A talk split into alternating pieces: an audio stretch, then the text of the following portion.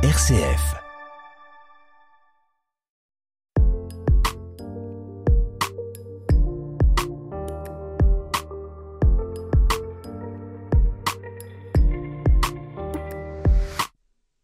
Troisième émission consacrée aujourd'hui au thème « Accepter de vieillir » et nous nous intéressons aux joies aujourd'hui que peuvent provoquer l'âge avançant, la maturité aidant.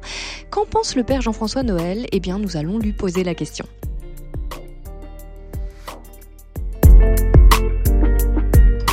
Psy Espy, Sophie Lecomte, avec le père Jean-François Noël. Et bonjour Père Jean-François. Et bonjour Sophie. Alors, merci d'être avec nous aujourd'hui pour entamer cette troisième émission dans laquelle on se demande comment accepter de vieillir. Alors, place aux joies de la vieillesse. Aujourd'hui, dans cette émission, le bel âge, comme disent certains politiques à Marseille. Alors déjà, j'ai envie de vous demander, est-ce que vous êtes d'accord avec cette expression du bel âge ? Oui, c'est une façon de se consoler. Non, Au-delà du fait que ça peut faire voter... Ah oui, c'est ça. C'est ça. Ah, j'avais pas vu l'intention politique qui était cachée derrière. De fait, quand même, c'est une partie tellement importante de la population qu'on ne va pas trop passer dessus, quoi. Je veux dire, il peut y avoir une nouvelle liberté par rapport aux contraintes professionnelles, familiales, quand la vieillesse se déroule, je veux dire, de façon plus... Quand les deuils se font de façon plus linéaire et pas brutaux, c'est-à-dire la maladie qui survient, ou le décès d'un proche, ou un chômage trop rapide, enfin une transmission plus douce qui permet à l'organisme psychique et psychologique, psychique et somatique, corporel, de s'adapter aux nouvelles conditions. Ouais. Justement, je me demandais, est-ce qu'il y a une adaptation psychique à avoir finalement en vieillissant ? Oui, parce que quand vous êtes... C'est comme... j'étais avec des amis hier qui ont des grands-enfants maintenant. Elle me disait, et je sais qu'elle l'a toujours pensé, au moment où elle a donné naissance à ses enfants, l'aînée a près de 28 ans maintenant, qu'elle savait que c'était un moment, un cadeau, et donc un jour qu'il fallait les rendre.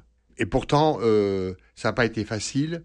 Pour elle, actuellement, parce que les enfants sont tous grands et le dernier va quitter le nid, je vois qu'elle a réinvesti professionnellement comme elle ne l'avait jamais fait et qu'elle prévoyait que cette séparation avec les enfants serait dure.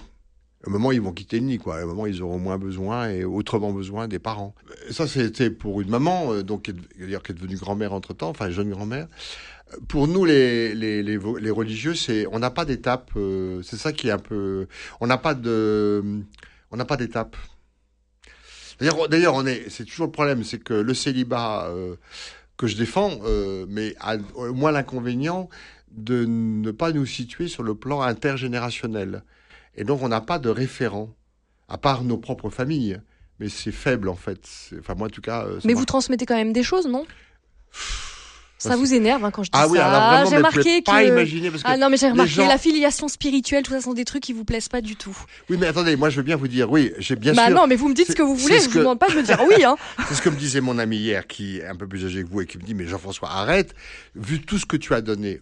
OK. Mais moi ces gens-là, je les revois pas. Vous êtes drôle. Oui, vous dire, il n'y a pas ce lien... écoutez, je viens de déjeuner avec un couple, j'ai dû la baptiser quand elle était jeune. Entre-temps, je ne l'ai jamais revue. Bon, elle s'est rappelée de moi parce que papa, maman, tout ça. Mais entre-temps, moi, j'ai pas eu de retour. Vous êtes drôle, vous. C'est pas volontaire d'être drôle, je précise. C'est hyper aride. Mais oui, je comprends. Parce que les gens, une fois qu'on a donné, ils disent pas... Non, mais je pense même à ce que vous vous laissez quand vous me parlez du diplôme que vous avez fait. Mais j'en ai fait des choses. Oui. Et si je commence à raconter ma vie, les gens vont dire oh là là, quelle fécondité. Oui, mais moi, je suis sec comme un sarment, vraiment. Parce que j'ai envie que quelqu'un pose la main sur ma main, quoi. En fait, ça m'est venu hier en étant avec un jeune papa qui a un enfant handicapé. J'ai jamais osé lui demander. Il est d'ailleurs dans la compagnie théâtre.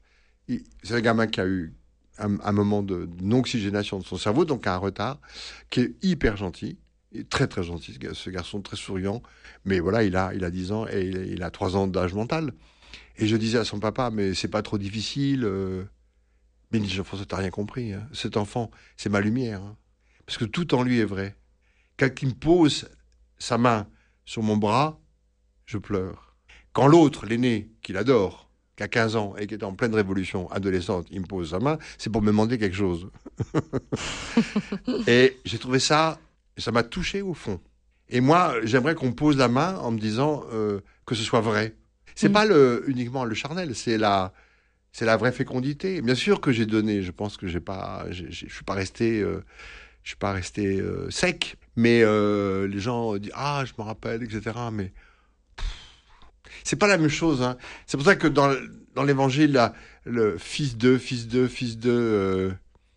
Et moi, j'en suis à... Je comprends maintenant que la tradition chrétienne, et aussi d'ailleurs, parce que il n'y a pas le grand véhicule ou le petit véhicule du bouddhisme vietnamien, par exemple, comme je connais un peu là, travaille beaucoup sur les ancêtres.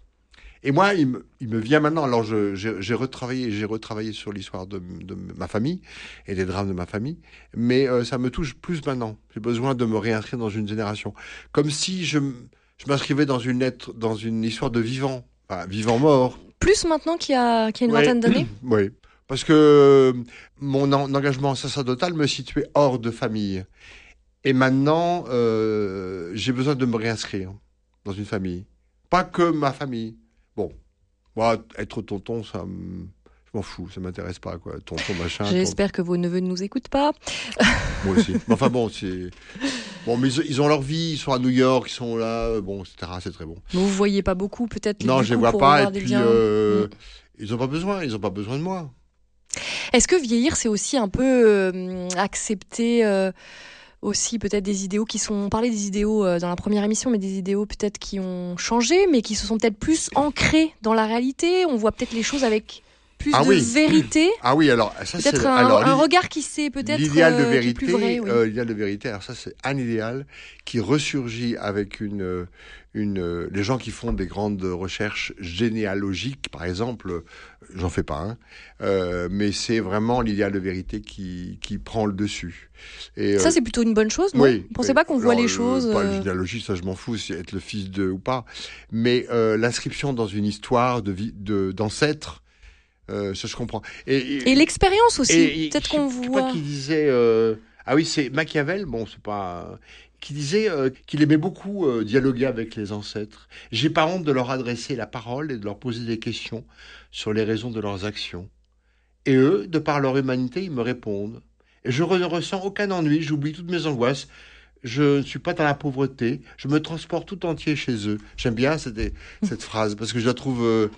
Moi aussi, il me revient de dialoguer avec mon père qui est mort maintenant, ou avec des ancêtres que je connais pas, un oncle qui était peintre à Pont-Aven dans la tradition de l'impressionnisme de l'époque, dont j'ai quelques tableaux, quelques trucs comme ça, et puis d'autres auteurs que j'ai lus, que j'ai aimés. Ça me plaît l'idée du dialogue avec les ancêtres, ce qui revient à la communion des saints. Hein. Et cette idée d'expérience, d'avoir un peu, entre guillemets, ce qu'on appelle l'expérience de la vie, c'est beau aussi, finalement, ça peut permettre de faire des projets nouveaux. Moi, j'ai l'impression que je me trompe tout le temps. Ah. Que j'ai pas bien appris. Ah. Non, mais vous êtes d'accord avec cette idée, quand même, d'expérience ? Oui, idéalement, oui. Oui, c'est ça. Qu'est-ce que ça signifie, bien vieillir, selon vous ? Putain, c'est vraiment sportif. Hein. Ah oui ? Ouais, c'est vraiment sportif. Bien vieillir, ça demande vraiment du sport, ouais. Quel sport ? D'un équilibre, d'un laisser-aller, d'une maîtrise, d'éviter les écueils. Enfin, vraiment, c'est une sorte de ligne de crête que j'avais pas du tout... Quand on marche vite, j'allais dire, c'est facile de tenir l'équilibre. Enfin, quand on a la tête dans le guidon, vous voulez dire ? Non, moi, j'ai fait du patin roulette. Je suis désolé de raconter la guerre 14, mais bon, à l'époque, on faisait pas de planche, on faisait du patin roulette. Quand j'ai compris que la vitesse m'aidait à tenir debout, ou même sur un vélo, par exemple, qu'en fait, c'est la vitesse qui m'aide à tenir sur un vélo, alors qu'il n'y a pas de support. Eh ben, c'est pareil quand on est plus jeune. C'est une certaine vitesse, vitalité, qui crée l'équilibre. Mais quand on a moins de vitesse... les choses vont moins vite. On peut pas trouver l'équilibre dans la vitesse. Il faut le trouver autrement. Et ça, j'avais pas prévu. Mais je vais l'apprendre. Hein. Mais j'ai l'impression de repartir à l'école. Je suis à l'école d'un nouveau stade, enfin excusez-moi de parler de moi, mais enfin bon, c'est quand même peut-être plus simple pour de repartir à l'école, d'apprendre à soi, avec soi-même. J'avais tout un système mis en place. Enfin, quand je dis je pense que ce que je dis, beaucoup de gens le vivent, donc je me permets non pas de me confier, mais de servir de laboratoire, d'interrogation, voilà. Mais au fond, je vais à l'école d'une nouvelle... Par exemple, dans ma paroisse, la nouvelle paroisse, je suis très opérateur de ce que font les autres de mon âge. Je leur demande toujours « Mais t'as quel âge, toi ?» Pour voir si on est dans la même classe, quoi. Et je trouve que les femmes s'en sortent mieux. Ah bon, pourquoi ? Ah, vous avez un truc qu'on n'a pas, nous. Vous avez une capacité de résilience, enfin, c'est pas de la résilience, de rebondissement, oui, c'est la résilience, de réinvestissement que nous, les hommes, on n'a pas. Alors là, vous me questionnez, là, c'est vrai que... Ah non, mais ça, je peux vous l'expliquer. Psychologiquement, de toute façon, ça se sait, c'est que l'énergie libidinale, donc libido au sens psy du terme, c'est pas, pas la libido comme on l'entend en français. La charge libidinale, c'est la charge d'énergie psychique que nous avons. Chez une femme, elle est réinvestissable. C'est-à-dire que vous pouvez passer vos capitaux de tel investissement à tel autre investissement. Il y a des femmes qui commencent des carrières politiques très tard. Mais pourquoi un homme, c'est pas possible, ça ? Non, on est cloisonné. Ah. Ce qu'on a sur le plan affectif, sexuel, entrepreneurial, on a du mal à le faire passer de l'un à l'autre. C'est-à-dire que pour vous, c'est compliqué de faire des projets avec l'âge avançant ? Non, on n'a pas la même énergie. Parce qu'on n'a pas la même disponibilité qu'on appelle plastique d'investissement psychique. Et que vous les avez. Regardez la reine d'Angleterre, je veux dire... Avec tout ce qu'on pense, elle avait une capacité incroyable de réinvestissement. Il aura, excusez-moi, le roi Charles III, il n'aura pas du tout la même... Enfin, il va vieillir, ça se voit dès maintenant. La reine a vieilli, mais elle avait une capacité d'investissement inouïe. Angela Merkel, c'est un exemple incroyable d'une vitalité inouïe. Excusez-moi, j'ai la télé maintenant. Ah bon ? Tardif dans ma vie. Ça fait longtemps que ça existe, la télé. Elle a été inventée, oui, merci de me regarder comme ça. Mais je vivais pas seul avant. Maintenant, je suis seul, donc je regarde la télé le soir. Bon, c'est assez pathétique parfois. Mais il y a des femmes au poste politique un peu partout. Je découvre que le Premier ministre finlandais est une femme, le Premier ministre suédois est une femme. En Italie aussi. En Italie, c'est une femme, oui. D'ailleurs, elle n'est pas sans énergie. Hein, c'est sûr. Bon, ils étaient là à l'initiative, d'ailleurs, que je trouve très intéressante en Moldavie. Mais la moitié, ce sont des femmes. Donc on peut dire que les femmes acceptent mieux le vieillissement que les hommes ? Non, elles ont un réinvestissement. Quand elles ont quitté la maternité ou la parentalité, pour certaines, qui n'arrivent pas à s'en sortir, mais certaines réinvestissent leur énergie autrement. Moi, j'ai une grande admiration pour Gassetsky, que je trouve très, très heureux qu'elle soit élue. C'est la femme de Lionel Jospin, voilà. C'est une femme... très libre, très intelligente, c'est une belle femme. Philosophe, oui. Philosophe, qui a défendu contre vents et marées la différence sexuelle, et que je trouve qu'à l'époque c'était très difficile à défendre. Elle l'a défendue avec beaucoup d'allure, et je suis très content qu'elle soit élue à la place d'académicienne, parce qu'elle est élue à la place d'Abadi, Jean-Louis Abadi. C'est une femme très intéressante. Il y en a une chez Yaroudinesco, chez les psys aussi, elle commence à vieillir un peu maintenant. Vous voyez, elle commence à vieillir un peu. C'est intéressant comme expression. Alors elle a une vitalité hors normes aussi. Il y a beaucoup de femmes qui commencent des carrières.